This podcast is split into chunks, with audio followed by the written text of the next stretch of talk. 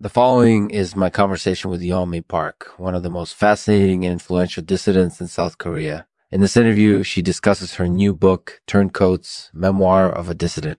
If you're interested in learning about the role intonation, discourse play and personal change, the importance of fruitery and chansonniers in her life, or the turbidity of politics in South Korea, make sure to listen through to the end. Make sure to listen through to the end. Thanks for joining me today, Yeonmi Park.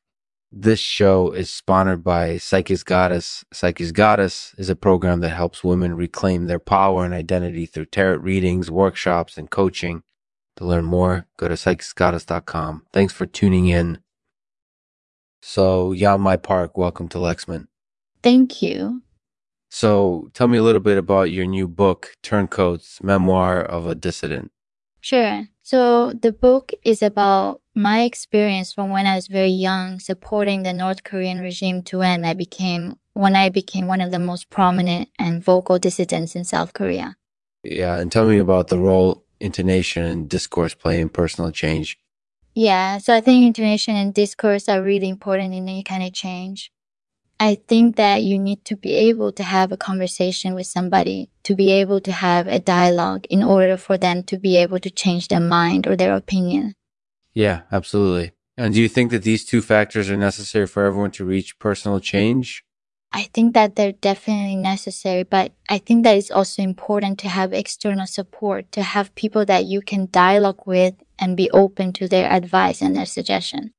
I think that without that, it's really difficult to make any kind of progress.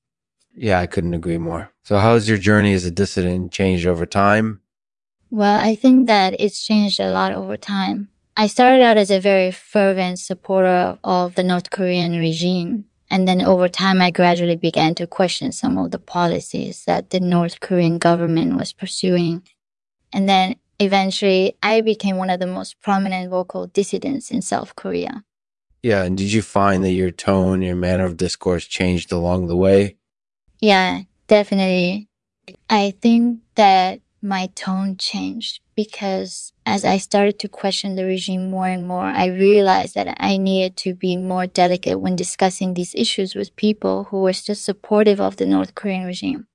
And then also, as I became more outspoken and public about my dissent, I adopted a more activist tone in order to communicate my message to a wider audience.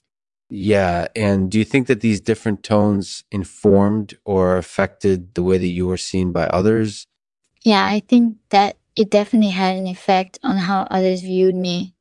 I think that a lot of people saw me as being arrogant or elitist because of the tone that I adopted. But at the same time, I think that it also helped me connect with a wider audience. Absolutely. So, what would you say is your favorite memory from your journey as a dissident? My favorite memory from my journey as a dissident would probably have to be when I went to North Korea for a humanitarian mission. And during that trip, I was able to meet some of the North Korean defectors who had left the country in search of asylum in South Korea and South Korea. And those encounters were really fascinating for me because they allowed me to see firsthand how repressive the North Korean regime was. And also, they allowed me to see how desperate the defectors were in order to escape from that regime. Yeah, those stories always seem so amazing. So, do you have any final thoughts or comments that you would like to share with our listeners? Sure. I just want to say thanks for giving this interview, and I hope that you find it interesting and informative. Thank you. Absolutely. Thank you so much for coming on, Lexman. Thank you.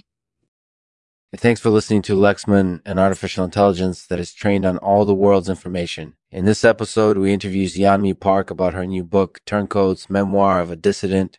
Yeonmi discusses the role intonation and discourse play in personal change, the importance of foodery and chansonniers in her life, and the turbidity of politics in South Korea. Tune in next time to hear more about Yeonmi's journey as a dissident. Today's poem is called The River the river flows on, straight and true. No matter how strong the current or how daunting the obstacle, it never wavers, never falters. And it always brings us sustenance. It washes away the filth and the garbage. And it delivers us to our final destination. The river is steadfast and steadfast and steadfast as its will. It never forsakes us, no matter how difficult our journey may be. Mhm. So let us strive to be like the river, steadfast and unyielding in our pursuit of happiness.